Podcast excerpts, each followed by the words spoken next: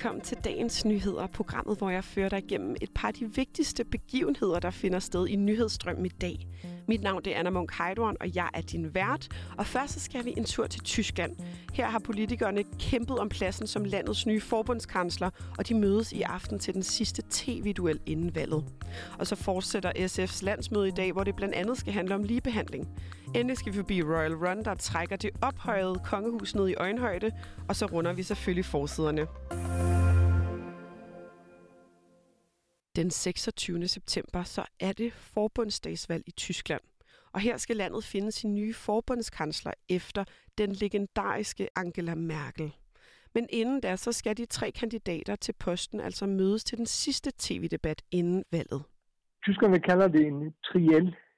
Det vil sige, at de tre kanslerkandidater, Armin Laschet, Olaf Scholz og Annalena Baerbock, bliver interviewet af to journalister fra henholdsvis ARD, altså det første tyske fjernsyn, og ZDF. Og her var det Karl Christian Lammers, som er lektor emeritus ved Københavns Universitet i tysk samtidshistorie. Men hvem er Laschet, Scholz og Baerbock så?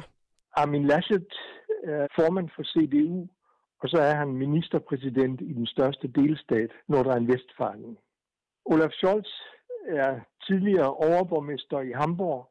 Han er finansminister i den nuværende store koalition. Han er ikke formand for SPD, men han er SPD's kanslerkandidat. Og så er det Annalena Baerbock, medlem af forbundsdagen og for nylig valgt som de grønnes kanslerkandidat. Og alle tre kandidater til valget har på et eller andet tidspunkt stået som favorit i meningsmålingerne. Men lige nu, der tegner det især godt for en særlig kandidat. I tyskernes opfattelse står Olaf Scholz meget, meget stærkt. Godt halvdelen af tyskerne ønsker ham som kansler, og to tredjedel af tyskerne tillægger ham egenskaber til at være kansler. Og sammenlignet med Scholz 50 procent, så vil bare 20 procent have Laschet som kansler. De grønne Baerbock står til gengæld til 16 procent af stemmerne i meningsmålingerne. Men så er det store spørgsmål jo, kan den sidste tv-debat søndag vende resultatet i 11 time?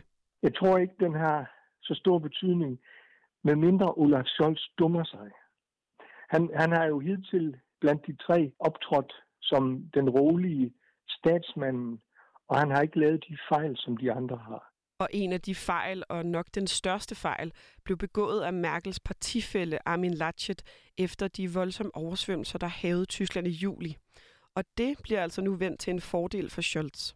Olaf Scholz går jo for at være en lidt kedelig, ukarismatisk type, men han har haft det held, at han i oversvømmelseskatastrofen har optrådt statsmandsagtigt. Hvis du så husker Laschet, da den tyske præsident taler til de berørte, så står Laschet og griner i baggrunden. Det, det var katastrofalt for billedet af ham. Det eneste, der til sydlandet kan blive en torn i øjet for Scholz, det bliver nok et af emnerne til aftenens tv-debat. Der er i øjeblikket kommet en hvidvask-sag op, og øh, bekæmpelsen af hvidvask er en instans i Olaf Scholz finansministerium, der skulle tage sig af. Men de har altså svigtet her i en hvidvasksag. Og spørgsmålet er, om man vil bruge det til et angreb på Olaf Scholz. Journalisterne vil selvfølgelig spørge om det, men hvor hårdt det vil ramme ham, det er lidt mere usikkert. Karl Christian Lammers regner dog med, at Ulrik Scholz nok skal vende skuden. Og hvis han nu bliver den nye forbundskansler i Tyskland, så vil han altså nok prøve at lægge linjen ret tæt på Angela Merkels, måske med en lidt mere socialdemokratisk drejning end Merkels konservative parti. Lige nu sidder en masse SF-politikere på et hotel i Kolding og holder landsmøde. Og der, der har de siddet siden i går, og det gik altså ikke stille for sig. Pia Olsen Dyr erklærede fra talerstolen, at SF vil kræve en realistisk køreplan for, at Danmark skal nå sin reduceringsmål af CO2 i 2030. Hun foreslog også, at der skulle vises Mohammed-tegninger i folkeskolens undervisning, og at der skal oprettes et nyt ministerium for mental sundhed og trivsel. Og også i dag, der er dagsordenen fyldt godt op. Det skal blandt andet handle om det ligebehandlingsnævn, der opstod i partiet i december sidste år. Og en af personerne bag nævnet, det er SF'eren Thomas Juhl. Det er et nævn nedsat af SF's landsledelse, og det kom sådan i kølvandet på den her MeToo-bølge, der er skyllet ind over Danmark og især dansk politik for et lille års tid siden der fik vi jo blotlagt en virkelig ubehagelig sexistisk kultur i dansk politik, og den har vi taget øh, i SF mange forskellige skridt for at imødegå. Et af de skridt, det er det her ligebehandlingsnævn.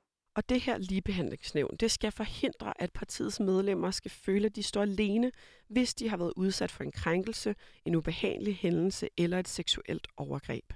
Man kan altid få en samtale, der er mulighed for at være helt anonym. Så kan der være, der er nogle sager, hvor den krænkede har lyst til, at vi går videre med det.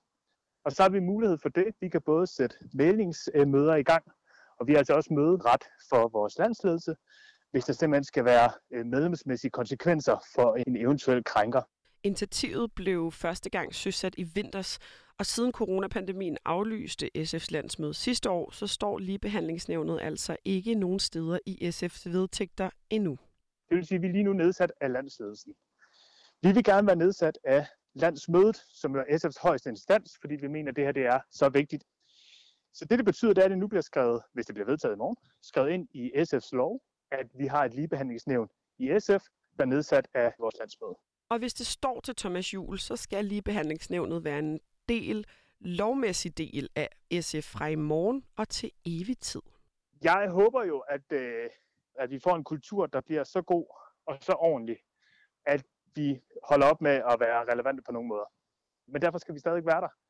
Fordi en krænkelse er en for meget, og der er ikke en eneste SF'er, der nogensinde skal stå alene igen med sådan en ubehagelig oplevelse. Så derfor skal der altid være nogen at gå til. Også selvom der ikke har været noget som helst i 10 år, så skal vi stadigvæk være der.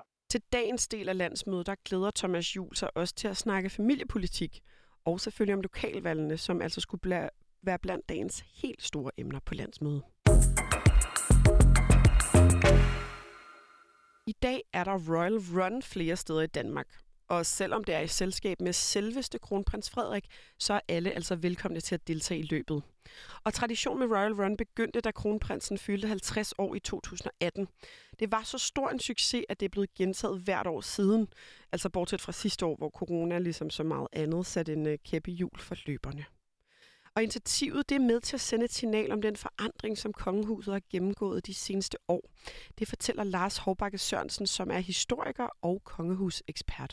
Det sender et signal om en øh, konge, som gerne vil være i øjenhøjde med befolkningen, og som øh, er mere øh, uformel end den forrige generation, og hans mors generation øh, har været i, i øh, kongehuset. Og at øh, kronprins Frederik netop sender den slags afslappede signaler, det er et klogt træk, mener Lars Hovbakke Sørensen der vil være nogle danskere, der synes, at det er godt med den der lidt mere distancerede øh, og ophøjede stil, som dronning Margrethe altid har haft. Og så er der jo nogen, der synes, at, at det bliver, bliver lidt for gammeldags. På den måde er det meget smart, at der sker den der gradvise fornyelse af kongehuset i forbindelse med, at der øh, kommer en ny generation. Fordi så øh, har man forskellige personer, der appellerer til forskellige danskere og deres syn på, hvordan øh, kongehuset skal være. For det er samtidig vigtigt for kongehusets status i samfundet, at medlemmerne ikke går hen og føles helt som almindelige mennesker for befolkningen, understreger Lars Hårbakke Sørensen. Og det betyder, at kongehuset indimellem tager to skridt frem og et tilbage, forklarer han. For eksempel så er Frederik og Marys søn, Christian, for nylig gået fra at være elev på en almindelig folkeskole til i stedet at studere på privatgymnasiet på Herlufsholm Kostskole, som er noget mere konservativt. Og hvis du stadig er nysgerrig på at komme lidt tættere på vores royale familie, så kan du altså opleve kronprinsen løbe enten i Sønderjylland, Odense eller på Frederiksberg, i selskab med de knap 79.000 andre deltagere, der altså har meldt sig til arrangementet. Og så skal vi sammen med et smut forbi dagens aviser. På forsiden af Jyllandsposten, der står der, at Dansk Folkepartis bagland melder sit kandidatur til Dansk Folkepartis hovedbestyrelse. Og det betyder ifølge avisen, at der er lagt op til et sandt kampvalg, når partiet i næste weekend holder sit landsmøde. De opstiller nemlig på baggrund af den fløjkskrig i partiet, der sidste uge tog fart, og det skete selvfølgelig efter, at hovedbestyrelsesmedlemmet Martin Henriksen krævede at få Dansk Folkepartis udlændingepolitik strammet. Og nu melder flere kandidater sig klar til at rense ud i centrum for den nuværende konflikt, og det er nemlig partiets hovedbestyrelse. Partiets formand Christian Thulsen Dahl vil ikke blande sig i kampvalget, men han siger, at det er fint, at mange byder sig til. Og nu skal vi så til Berlingske Tidenes forside, for der står, at flere kommuner bryder loven for at give plads til enorme sommerhuse på flere 100 kvadratkilometer. Og selv hvis naboerne får medhold i klager over de ulovligt byggede sommerhuse, så får det som oftest ikke nogen konsekvenser, for husene de bliver stående, og i stedet så ændrer byrådspolitikere bare i lokalplanen for på den måde at lovliggøre dem. Og flere berørte borgere taler derfor om manglende retssikkerhed i de berørte områder. Og med det, så var det også alt, hvad jeg havde her til jer i dagens nyheder. Programmet det var tilrettelagt af Flora Jul Holst, og jeg har haft fornøjelsen af at være jeres vært. Mit navn det er Anna Munk Heidorn. Tak for nu. thank you